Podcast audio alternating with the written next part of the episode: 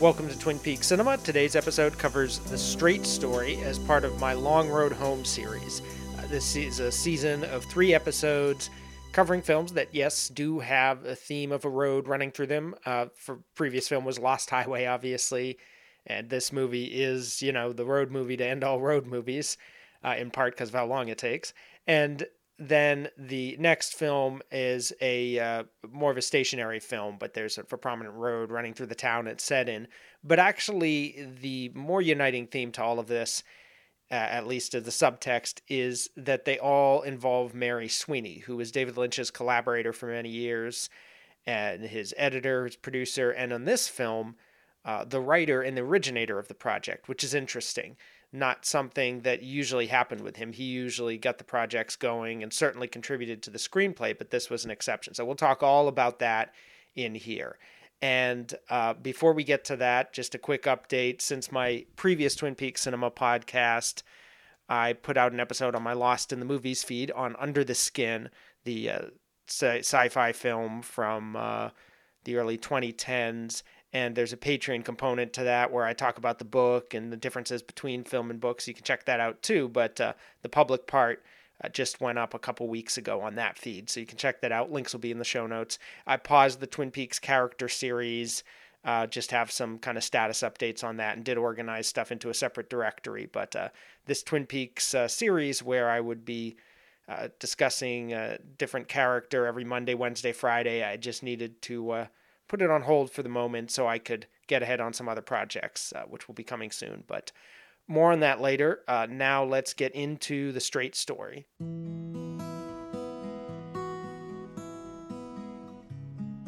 When my kids were real little, I used to play a game with them. I'd give each one of them a stick, and I'd say, You break that. Of course, they could, real easy.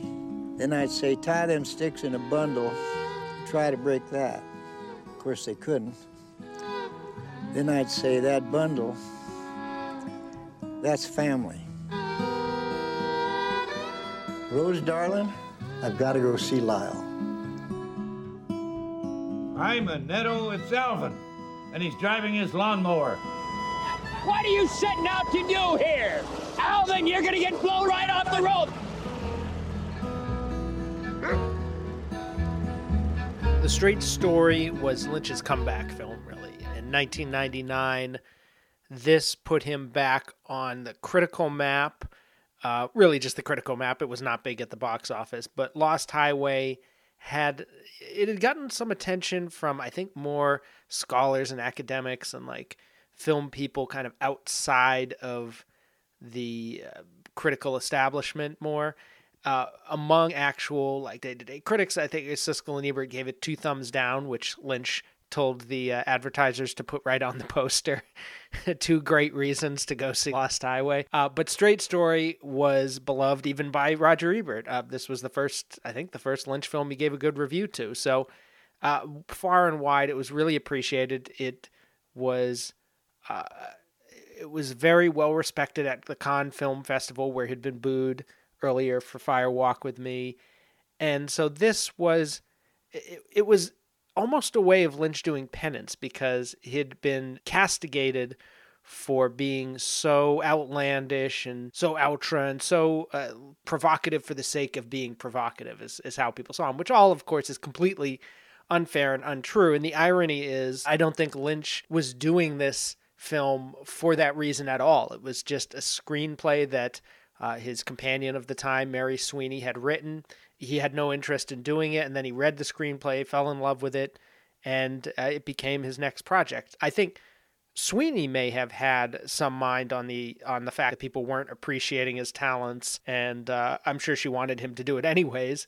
But that gave an extra impetus to it. But I think Lynch himself just saw a project he liked and did it, and it happened to finally coincide with the zeitgeist again after almost a decade of uh, of being push, sort of pushed aside. So the film itself is a true story. It's about a man who drives his tractor across country to find his brother, uh, well, to see his brother. His brother's not lost, but his brother has had a stroke, and uh, he wants to make up with him because they've they've fought in the past. And uh, the news stories of the time treat this as kind of a cheeky amusing event and the film has some fun with it. There's a there is a I wouldn't say a lightheartedness, but a good spiritedness about the film and an amusement at uh, Alvin, a knowing amusement that he sometimes shares in, I think. But it is a serious film. And it's a serious film in an unusual way for Lynch, being G rated, being made by Disney, which is the first thing that, uh, other than a guy rides a tractor across country, that's probably the first thing people hear about it. In fact, there's a story that one woman came out of the theater and uh, somebody overheard her saying, Wow, can you believe there's two big directors named David Lynch? Who would have thought? Because she just couldn't imagine that this was the same David Lynch that made all those other films. And it's interesting to look at this in relation to Twin Peaks. They're not at opposite extremes. In fact, that's one of the things we're going to talk about the fact that uh, Twin Peaks shares some basic intrinsic qualities with the straight story, including a kind of a toe into the mainstream uh, more than Lynch sometimes dips. But at the same time, they are very different works in that uh, Twin Peaks came to epitomize what people uh, what sort of your normie person would think of David Lynch. Oh, he's that guy who does the weird thing with the dwarves talking funny and the red room and the girl dancing sultry in the diner and everything's a little arch and ironic and winking at you, which again isn't necessarily how he saw it, but how it was taken. Uh, versus Straight Story, which is the sincere, earnest, good-hearted family film. It's not risque. It's not vulgar. It's not uh, it's it's it's not playing with postmodern pastiche or anything like that.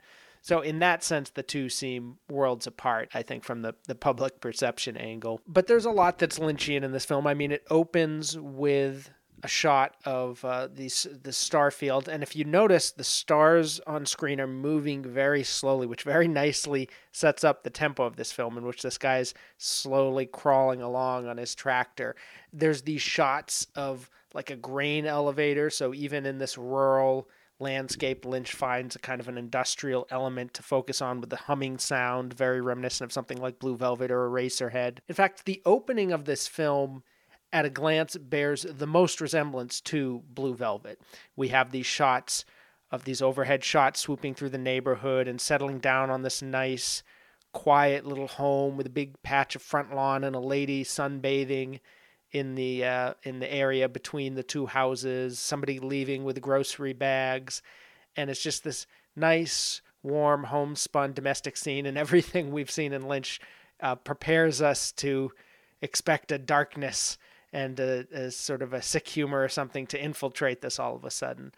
And uh, that doesn't quite happen, although it is revealed that a character inside has fallen down and hurt himself, uh, hurt himself eventually. So there is that. But I remember watching this film with my dad, and within a minute, watching this sequence without even saying why, but we both knew exactly what he's talking about. He's like, "Oh, this is very Lynchian, actually," and it does have that uh, feel to it. But as far as Twin Peaks goes, this opening is interesting in two very different, in fact, uh, almost polar opposite ways. And there's a lot of that polarity in this film and its relationship to Twin Peaks, where at times it really evokes the earliest of Twin Peaks, and at times it really evokes the latest of Twin Peaks, the Twin Peaks that came out 18 years after this film. So, first of all, the narrative structure of this opening really resembles the pilot. We have a view of this location, this place, these shots of nature and of the residences of the people and uh, the the kind of combination of of these elements, and then we have this home, the characters going about their day, somebody walking out to to sort of greet the day, the grocery bags rather than a fishing pole, somebody else is in the middle snacking on something, and uh, so you have this daily routine being established. We're watching everybody go about their their normal daily business in an ordinary small town, and then something's going to change. We hear the fall inside, and then we have people looking for somebody. So just as the characters are looking for Laura in Twin Peaks, in that case, after they've uh, after we've in the audience have seen her body. In this case, we haven't met Alvin yet, but people at the bar are saying, "I'm going to go look for him." They're coming. They're asking the neighbor, "Have you seen Alvin?" Everybody's kind of asking around. And finally, they go in, and there he is lying on the ground on his back. He's fallen down, and he's a little too ashamed to tell anybody that's happened. So he's just lying there waiting to be discovered or hoping maybe he gets a second wind and can stand up. And so that is this film's equivalent of the finding of the of Laura Palmer's body on the beach. Again, this is a G-rated film, so there's that difference there. But there's also something else in Twin Peaks this resembles, which is the discovery of a main character lying on the floor of a house by somebody else who's shocked, like, how'd you get down there? I mean, I'm talking, of course, of Dougie Cooper being found on the floor of the tract house in uh, Las Vegas in in part three of The Return in season three. So the, this I and that was the idea that gave birth to that season of Twin Peaks. And it was actually Mark Frost's idea, interestingly enough. But Lynch said that was there was something there that clicked with him, and maybe it was the memory of the straight story because that is so remarkably similar. Now, I don't think Frost said necessarily that he was found on the floor of the of the house. I think uh, it was just the idea that Cooper was in that house. But the way Lynch delivers it, you know, he comes in through the through the plug, and there he is lying there, and he's not very well. He's not mobile in that moment. He's not very talkative, and the other characters freaking out about him. What are you doing down there? Kind of doing all the talking, and he's not really uh, giving them too much. So that only occurred to me this time watching it, and I was amused because in so many ways, Dougie and uh, or Dougie Cooper and Alvin are so uh, different. They're such different types of characters, and yet there is that similarity. I mean, Cooper in a, uh, Cooper Dougie in a lot of ways resembles an old person who's kind of in declining. In his case, more in declining mental than in declining physical. Uh, uh, state, there is that feeling of him as as somebody kind of losing their faculties, and uh, both characters are, of course, on this journey. And uh, Dougie's case, it's a very there's no real intent there. He's just kind of wandering through, and other people are helping him along the way. Uh, with Alvin, he is helped by other people along the way, but he's very stubborn. He's very individualist, and he himself is very much the guide of his own journey. He he is his Dougie and he is his Mike so to speak. Uh, something else that struck me early in the film, uh, in relation more to the pilot in this case, was when they hear the news about Lyle having the stroke. They're watching a lightning storm, and uh, the phone rings. There's an already an uneasiness because of the way it's shot with the rain reflected on their faces and the lightning flashes punctuating the scene. And uh, the daughter, played by Sissy Spacek, uh, goes into the other room. Rose is her name, and she picks up the phone. She says, "Oh, oh no, what happened?" or something. And then we see the lightning strike, and we see Alvin realize something terrible has happened, without hearing what it was, and just through that energy on the phone. And that, of course, is so evocative of the pilot, the way Lynch delivers this news. So you can see and I'd be interested also to to sort of read the script of this and see what little tweaks he made because for the most part he's I, my understanding is he stuck pretty closely to what Mary Sweeney wrote. I know he did change the scene where Alvin goes over the bridge. Uh, there was supposed to be a big crowd cheering him on, which was how it happened in real life. But he uh, modified to have this quiet moment where he's kind of staring and reflective as he rides his tractor across the Mississippi. So, so that was one thing he changed. But I wonder with things like this, did he with the discovery of the him lying on the floor with the phone ringing and delivering the news in that way and him sitting there reacting certainly the way he shot it is very lynchian but even did he modify or tweak the action and he may not have uh, i mean mary sweeney may have just had a similar sensibility she may have been thinking of him when he wrote it even though he was not attached until after the whole script was written uh, who knows? But it's it's an int- it doesn't necessarily matter why it, it matches that way. It's just interesting to look at sometimes. So something else about uh, the the Alvin as a character and and uh, the different versions of Cooper, I suppose. Uh, he also, I mean, in terms of his action throughout, he actually resembles Mr. C the most because Mr. C is driving across country to reach this destination slowly, methodically, uh, solitary most of the time by himself. He is with Ray at certain points. He's with his son Richard at certain points, but a lot of the time he's alone, just driving his own way. So that's interesting. I hadn't thought of that. And then as far as Cooper, the Cooper we know and love from the original Twin Peaks, I think Alvin has uh, he has Cooper's sort of wisdom and his sense of authority. I think most uh, most of the scene where he is talking to the two mechanics and wheedling them down to a price he can afford because he knows every little bit and piece of what they've used and how much it should be and if their labor is going overboard because they're fighting all the time and and just kind of playing it like that reminds me both of uh, Cooper and also of Sam Stanley in Fire Walking Fire, uh, Fire Walk with Me, knowing the price of every item of furniture and every room that he goes into in the in a Deer Meadow. Although, of course, in that case, it's of no real use to anybody. Unlike with Alvin, Alvin's much more practical in that sense, and uh, but but he does have those those calculations at hand. Another person that Alvin, or another, I guess, journey that Alvin's uh, uh, trek reminds me of is is Jerry's in season three again in a way total opposite in the sense that Jerry is frantic, has no idea where he's going, he's just wandering through the woods. But the same sort of bearded figure, white bearded figure moving through a natural landscape. Again, just a, a sort of a fun connection there. And of course, Jerry and Ben are probably the most prominent brothers in Twin Peaks. This is a film about brothers. Um, I don't see much of a resemblance there with those characters just because uh, well, putting aside their their villainous proclivities, they always seem to get along. They have a certain understanding between them. I think if you're looking at brothers who are fighting and who uh, are are brought to kind of mourn their, or at least one of them is brought to mourn their the, the fissure in their relationship because of mortality and sickness and all that. I mean, honestly, you have to look at the Milford brothers, which is kind of funny to think because they're such goofy characters and seem to have so little to do with Lynch.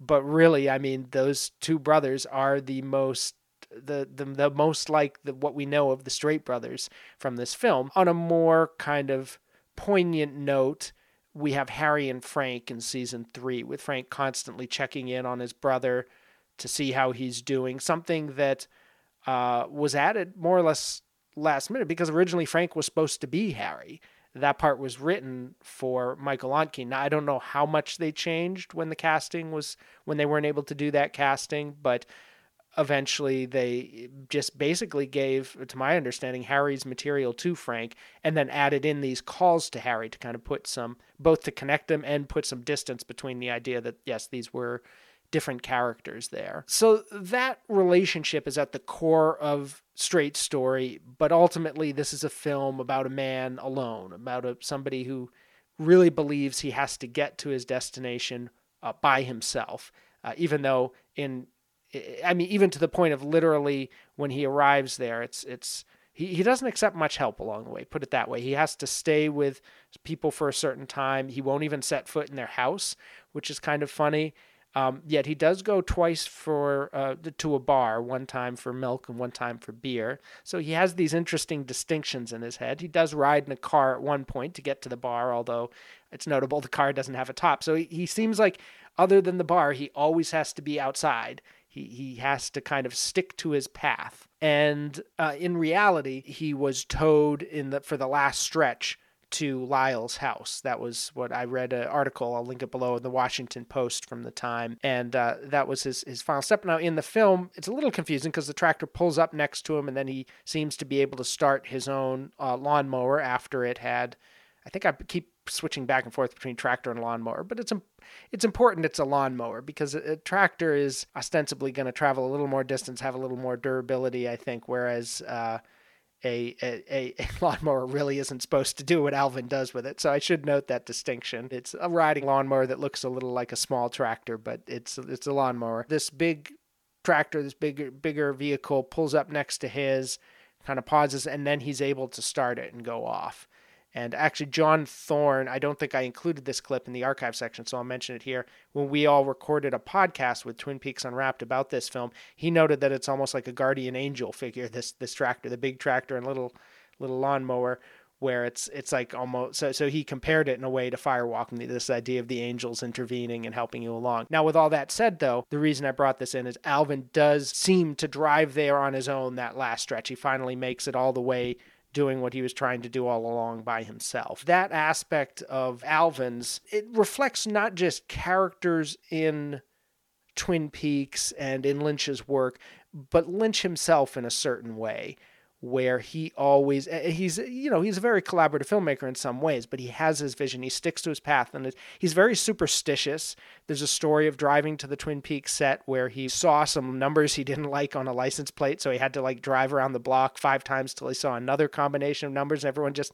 patiently waited for him on the set till he till he could uh, feel comfortable getting there. But there is a sense in which he needs to flow with his environment, and that requires being somewhat malleable to the environment. And this is a film all about that. And uh, so so that aspect of Alvin, I think. Is to the extent it's manifest in Twin Peaks, it probably more manifest in how Twin Peaks was made, how Lynch would go with certain things that happened that popped up, how he would struggle, how it would stop and start.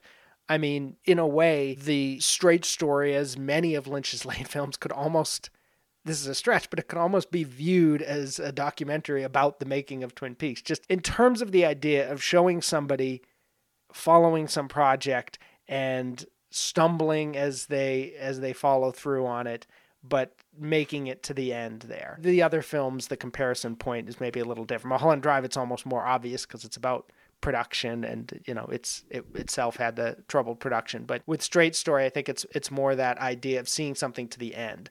It, it's lynch's portrait of the art life in a way.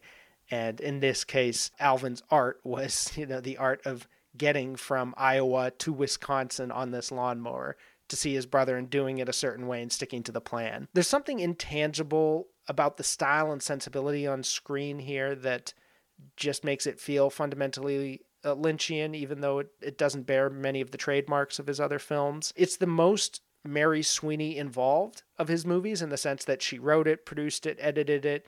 This was really her idea, her conception. When you see her film Baraboo that she made about 10 years later, you realize like just how much of her sensibility is in this film. And yet it's also of, of all the late Lynch films, I feel like this one is the easiest to relate to Lynch's earlier works. Just, I think, because the style isn't overwhelming, because it's telling such a simple story, even though there's a bit of a swoon in these these uh, superimpositions and these long cross dissolves that Mary Sweeney does that are similar to like Lost Highway and Drive because the material, the story material just isn't as chaotic.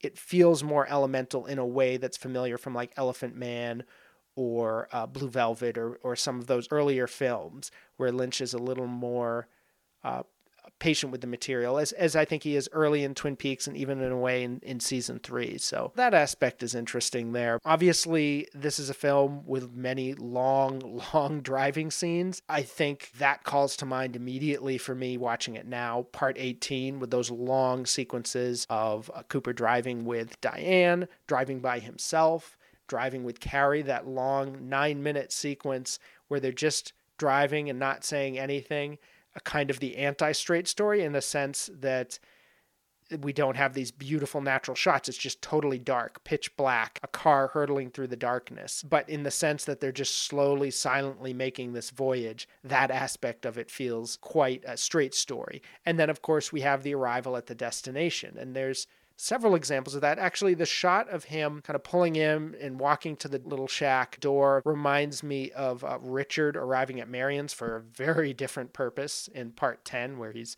trying to kill her to uh, cover up a crime he committed. In this film, of course, it's really the spiritual opposite of that. But then there's also Cooper arriving at Carrie's, where he does find who he's looking for, just as Alvin does here, although it's in that case, it's not quite the way he was expecting it. And then, of course, the voyage that, that they make in the end, their long drive to arrive from Texas all the way up to Washington, very long drive. And they get there, and the person is not who they're expecting. So you have this perfect kind of reflection here of the voyage done correctly for the right reasons, with the right intent, and it pays off in the straight story despite all the stumbles along the way. And then this other Odyssey that somehow is somewhere corrupted or twisted. Something's not right. Even the wanting to go there doesn't quite make sense. Why would he want to bring an adult Laura Palmer with another name to her parents where she was abused in this house? It just it's it's off. The whole thing is off. And so those two endings exist in a perfectly fascinating parallel, I think. Both Straight Story and Twin Peaks are works that exist inside of certain conventions. On Straight Story, there are conventions on screen that Alvin himself is obeying, as I discussed, but also just the convention of making this movie that's based on a true story. That, you know, it was not a Disney film until it was distributed, so it didn't have to be this G rated family thing, but that was what the script, that was kind of the wholesome quality of the script that Lynch wanted to stay true to. So there was something there that was confining him in a way. And Martha Nochimson has talked about this in terms of decoherence, which is a quantum physics term that I'm probably slaughtering the meaning of somewhat, but it has to do with this idea. Yes, the universe is chaotic and, and kind of crazy and less predictable than Newtonian physics would have it, but under certain conditions, elements will react as if the universe had a certain Newtonian order. And I'd have to read her chapter on Straight Story again and see how she delves into this in detail, but just that idea in the abstract fascinates me of Lynch, the surrealist, sticking to this path and there being this kind of tightrope that he's walking where there are all these other options, but he stays on it. And uh, he actually, Lynch himself has called Straight Story his most experimental film. And I think that's worth considering in that sense, where he was limiting his options and holding himself in check to do that. And I love that aspect of it. You know, for somebody who is so experimental, their most straightforward film is itself the experiment for them. So let's see if there's there's a little more I wanted to discuss with with that idea. Um, I guess how it relates to Twin Peaks, of course, and then we'll just get into the last bit, which is more just kind of listing off little things I noticed that were fun connections, meaningful or otherwise. But in terms of that, sticking to the convention with Twin Peaks, you have the conventions of television, you have the episodic structure. You have the fact that other people were writing a story that Lynch then had to cohere to. I think it's worth noting that be, he said before Straight Story, Fire Walk with Me had been his most experimental film. And I think in that case, too, even though that is a crazy avant garde film in a lot of ways, he's using it in the same sense as he used it with Straight Story. The idea of sticking to a narrower path because you're constrained by this or that element and having to follow that and that producing its own fruitful creativity. So in Twin Peaks, I think he probably less successfully sticks to the path, which is, you know, Twin Peaks is all the better for it. But uh, he, uh, he he is not able to be quite as faithful to this, to to to following this trail as either the film Straight Story is or Alvin is within the Straight Story. Um, and yet he keeps kind of bouncing back to it in the work of Twin Peaks. Just want to go through quickly and uh, note some other similarities I noticed here. Uh, I uh, as soon as Alvin was spraying the WD forty on his uh, machine as he's getting the lawnmower ready to link up to this big um, kind of box wooden wooden trailer that he's built and attaches and takes and sleeps in and stores things in as soon as he was spraying that on there, I just immediately thought of Dr. Amp in his own yard, spraying all the gold shovels, these two assembling projects together. And I think the common link there is just Lynch himself. This is, you know, his, his art life dream of building things and using things. Eh, for all of his surrealist touches, he's also a very practical, utilitarian person. And so he loves that, that, that kind of combination of the, the art and the craft there.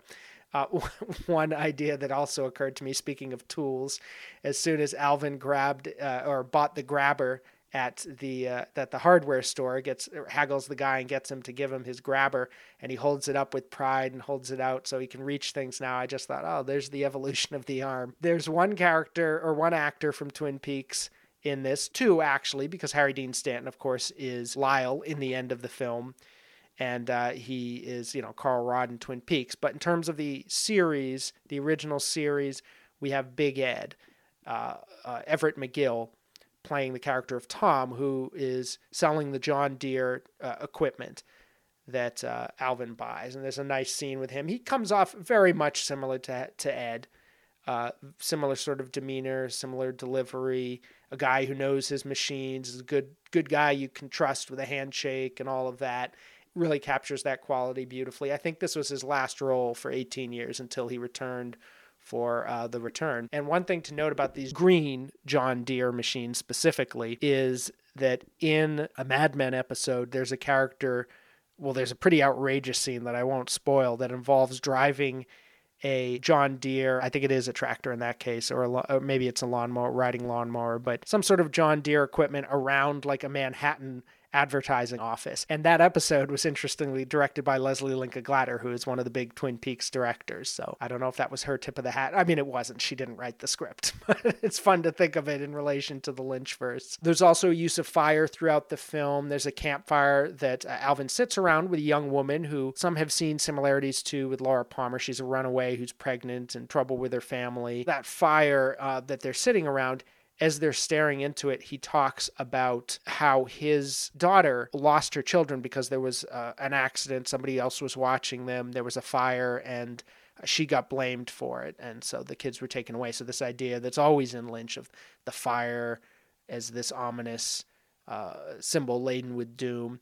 And even as he's talking about that, we see a shot of, uh, of Rose staring at her reflection in the window, which is very reminiscent of Laura staring at her reflection in the roadhouse right after the log lady has told her about, you know, this once this fire starts, it's hard to stop and all of that.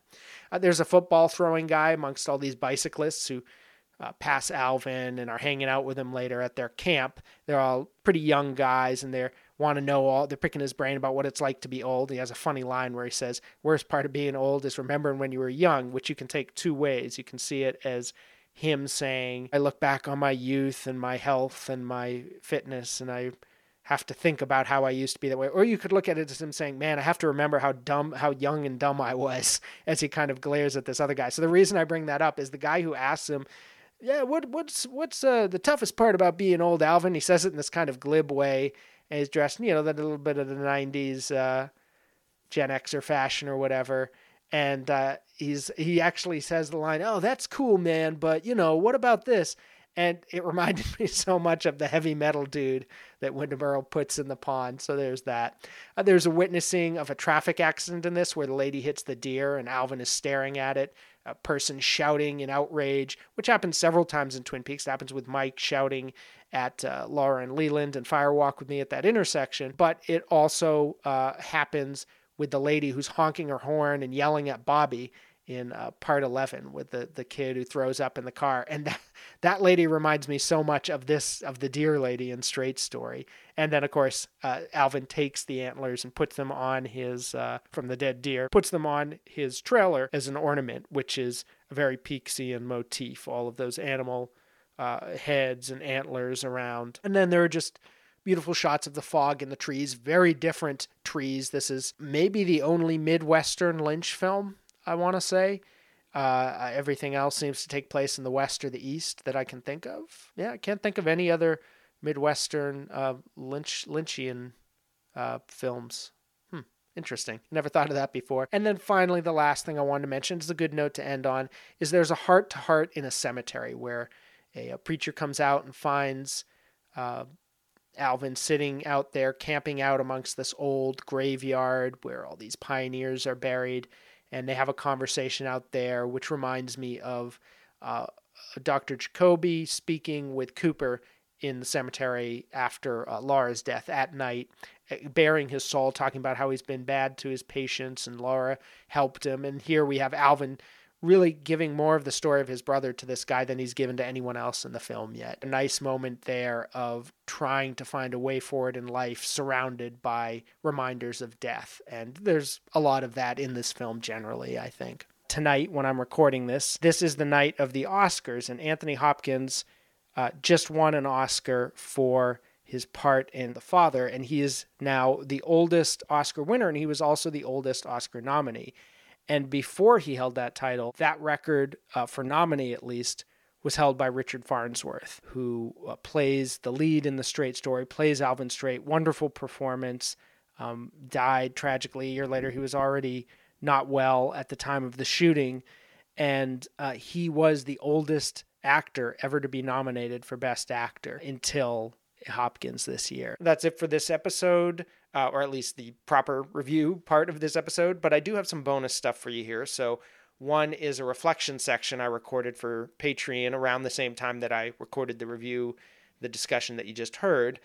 And uh, in this, I compare a Twin Peaks subplot to a uh, David Lynch film. This was a sort of recurring thing I would do. And I did that in this case, obviously, with a straight story and a unusual season two storyline. And I talk a lot about that storyline before I get to the film. So there's, you know, bear with me here, but uh, we are going to draw a comparison at the end of this discussion to the uh, straight story, and I thought I would include the whole section here for that reason. For the storyline, I want to discuss this episode. It's Ben's Civil War breakdown.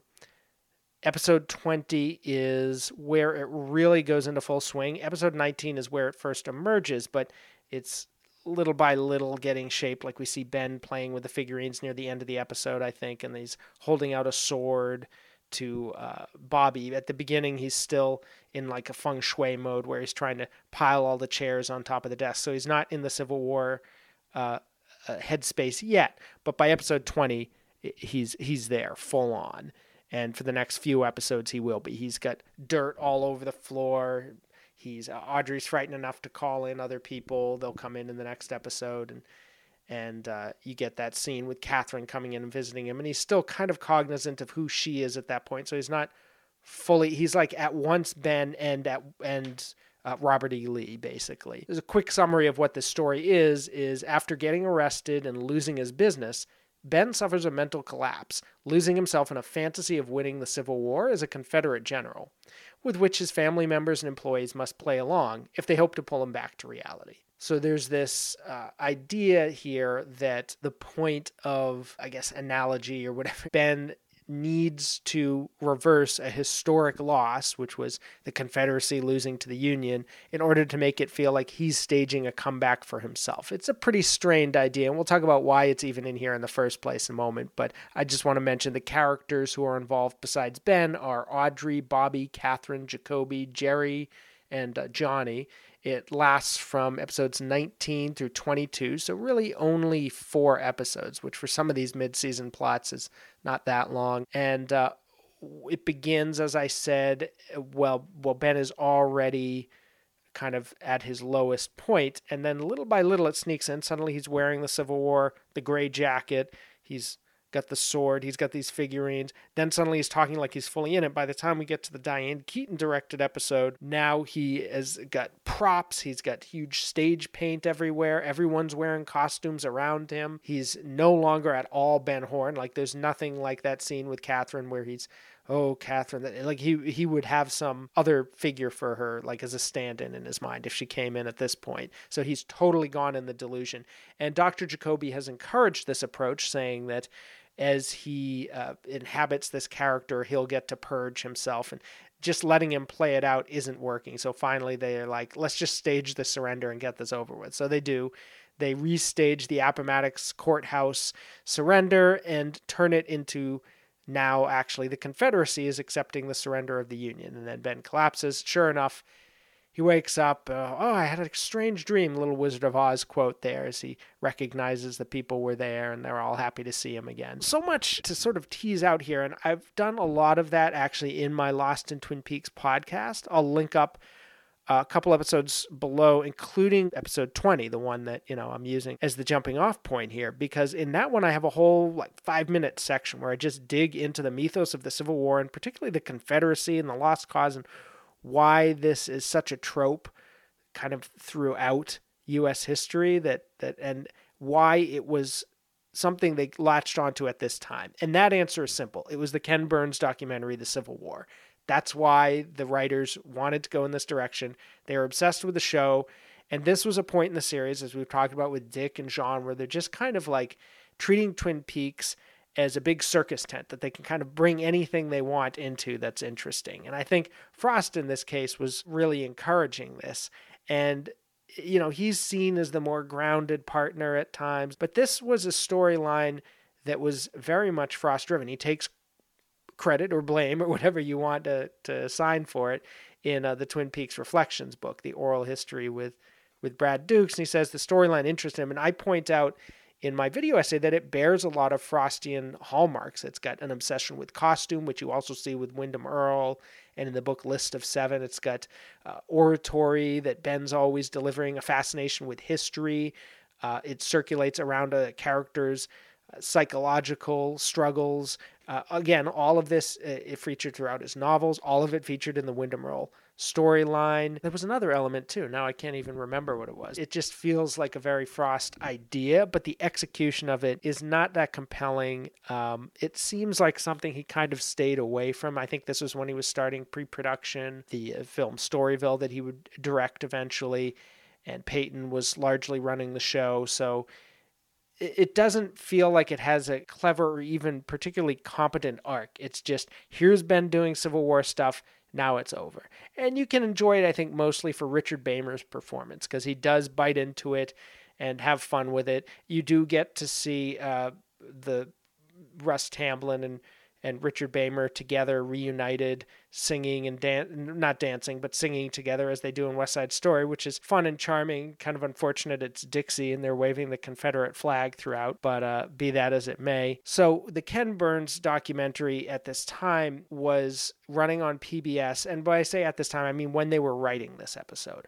uh, it was long over by the time this went to air, which also adds probably to the sense of like, why is this going on? Like, they just got caught up in a fad at the time in a way, and that made it onto screen months later, which kind of shows where they were at in their approach to the show. The Ken Burns documentary is interesting because, and this is something I talked about in the seg- segment, it in some ways it is at least for that time a little bit of a revisionist take on the Civil War in that it does focus much more on the black experience, how slaves and freed blacks participated in the war effort and how they saw it, but it also does still carry on some of the mythos of the Civil War, particularly through the, the figure of Shelby Foote, who is one of the commentators and is uh, sort of an apologist in some ways, although I think he would be seen as one of the softer ones in that genre. I think with the writers watching and getting kind of wrapped up in this idea of Robert E. Lee as this noble uh, figure who you know fought uh, uh, for the terrible cause, but with honor and all of that. That's where they come from with Ben. And now I think 30 years later, where the cultural mythos is that would probably not be a decision that anybody would make as casually as they make it. To have Ben be this figure of bemusement and even charm that we sympathize with in some sense and and see the silliness of but don't find necessarily offensive in any way. This this idea of like oh yeah he's trying to have the confederacy win because they lost. That's the big thing about the confederacy is that they lost rather than that they were what they were actually fighting for, which was slavery. And that brings us actually to, in a weird way, because there's no obvious connection there, to the film that I wanted to compare this storyline to, because I always like to draw a connection to either an episode of The Return or a Peaks spinoff or a Lynch film. And in this case, it's The Straight Story. So, Odd Decision, that's a film that's in set in the 90s. It follows a character through the Midwest as he's driving on a lawnmower to see uh, his brother. So strange fit for this uh, supposed, you know, Southern general, uh, a, a, a, Northwestern businessman posing as a Southern general. But there's some interesting ties there. So to start with just the broadest and most superficial, there's a sense of Americana about both the straight story and this particular subplot, this focusing on American history in the case of Twin Peaks, in a way that's unusual for the show, which doesn't usually like to root itself in historical specificity quite as much. That's very much more a Frost thing than a Lynch thing. And uh, this idea, so the, the, the reason I bring up all the stuff with the Confederacy is interesting because, on the one hand, this period is sort of at the heart of the American mythos. So there's a sense in which the lost cause, gallantry of Robert E. Lee, and all this is this very deeply American thing but they're also like the most un-American thing you can think of. This idea, even putting aside the morality of it and the cause of slavery, it's like these are literally the greatest killers of American troops outside of the Japanese and the Germans in history, and literal traitors to the Constitution and to the American project. So there's that weird ambivalence there, where this thing that is deep in the heart of America is also opposed to a certain sense of what America is. So that's really a fascinating discussion, I think, to have it on, on another occasion. I touch on it a little in the Lost in Twin Peaks episode I mentioned, but worth noting here. And then in Straight Story, you have a more wholesome conception of this idea of the all American heartland, where it's rural, but it's uh, sort of outside of the zone of these old Civil War battle wounds, where they're traveling from Iowa to Wisconsin. And the landscape that we get also in episode 22, where there's the fields of wheat painted on the walls. I think that more than anything evokes straight story. I'm talking about in episode 22 with the Civil War story when they're doing the surrender scene. That's something that feels like you could almost see Alvin passing by in the background on his, I was going to say his scooter, but no, his lawnmower. the characters are dressed in a sort of old fashioned way. Uh, ben with his Civil War outfit and the hats. Alvin Straight has his, his hat that he wears around. It's got pesos around the rim, which I realized from an article I was reading about the actual character and then seeing the movie again, the actual person it's based on, I mean and then seeing the movie again, realizing that's there. So you have this kind of proto cowboy look in a way, I think. A lot of the Civil War officers either had fought in the West in the Mexican War or would go on to fight uh, often against Native Americans. Another whole aspect of it we could discuss. But basically, there's this sort of quintessential 19th century American image, both in terms of the actual visual of it and the concept of it. And Alvin fits into that in an interesting way, in a way that probably a lot of other Lynch heroes don't quite. More substantially, where there's a similarity between these two is the idea of somebody sticking to a perverse and strange routine in order to redeem themselves. So in Ben's case, all of his criminal activity and, and really more his personal humiliation and being arrested for the murder of Laura and being uh, in losing one-eyed Jacks and uh, just sinking to this low point. Uh, he even visits, like he he watches a, a, some old home movie footage of his family, his father and his mother and his brother when they were all young, opening up the Great Northern, so that you have that nostalgic element there, triggering this psychological journey. And then with Alvin, you have his brother having a stroke, him him himself collapsing, this sense of mortality, triggering this idea that he's got to go get on his lawnmower and drive for like six weeks to go uh, meet his brother again and, and reconcile. So both of these characters, and this is a very Lynchian idea, even if it was Frost who did this this particular story, this idea of having a strange kind of routine and uh, following it to the logical end. So the form it takes is not very Lynch, but there's something about the idea itself that is. And finally, here is a clip from my journey through Twin Peaks video essay. I did a section on Mary Sweeney and David Lynch, their work together, the the position of that in the state of his career and also hers after as well. And uh, in this section, I was playing clips, like full intact clips, because I wanted to show Mary Sweeney's editing pattern. So you kind of have to let the clip play out for that uh, so that you can see where she chooses to cut. And as that was going, I had a sort of spare commentary just on where this film was in their overall collaboration. So uh, you'll hear audio from the film and a few of my comments mixed with that.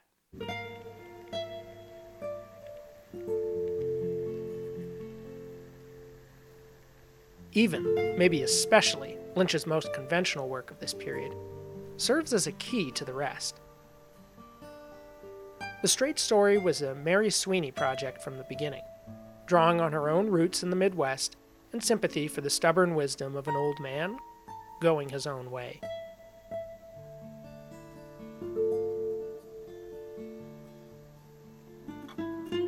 To his and her surprise, Lynch was drawn to the screenplay and agreed to direct his first and only G rated family drama.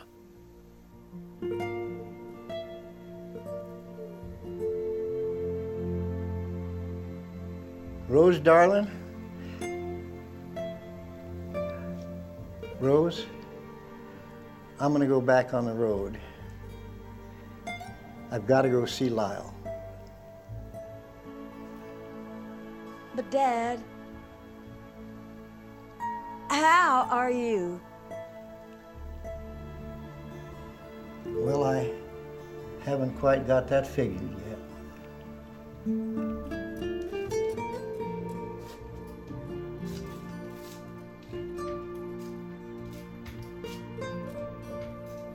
Closest fusion and balance between the two collaborators. And of course, I have lots of other work on the straight story. It's linked below. Uh, long essays on David Lynch that this features in, and um, podcast appearances. I was on Twin Peaks Unwrapped with John Thorne discussing this this movie as well, and other stuff like that. So check out the show notes for all of that. Now, there's going to be one more episode in Twin Peaks Cinema before I put this podcast on a hiatus that will probably be permanent, but you know, never say never, or I guess never say for sure. There are a lot of episodes still on Patreon that I haven't released publicly that I don't have plans to, so I'll have previews for that on this thread. But first, we do have one more uh, full episode coming up in June that will conclude this Long Road Home series. It's a good place to end this. And because it's a film that you're probably not familiar with, I will just, you know, prepare the ground here, I guess, uh, telling you what it is, not just play an audio clip and have you guess. It's Mary Sweeney's directorial debut after her collaboration with David Lynch ended. It's called Baraboo, and it has a lot in common with the Straight Story, actually, which we'll discuss there as well. So here's a taste of that to take you out. And of course, please rate, review, and subscribe on Apple Podcasts. You can support this work on patreon.com slash lost in the movies. And here is a little bit of Baraboo. I was just wondering uh, about Chris going fishing. No, he's never mentioned that to me. Well, maybe he just want to go fishing with his mom. I like it here. We like having you.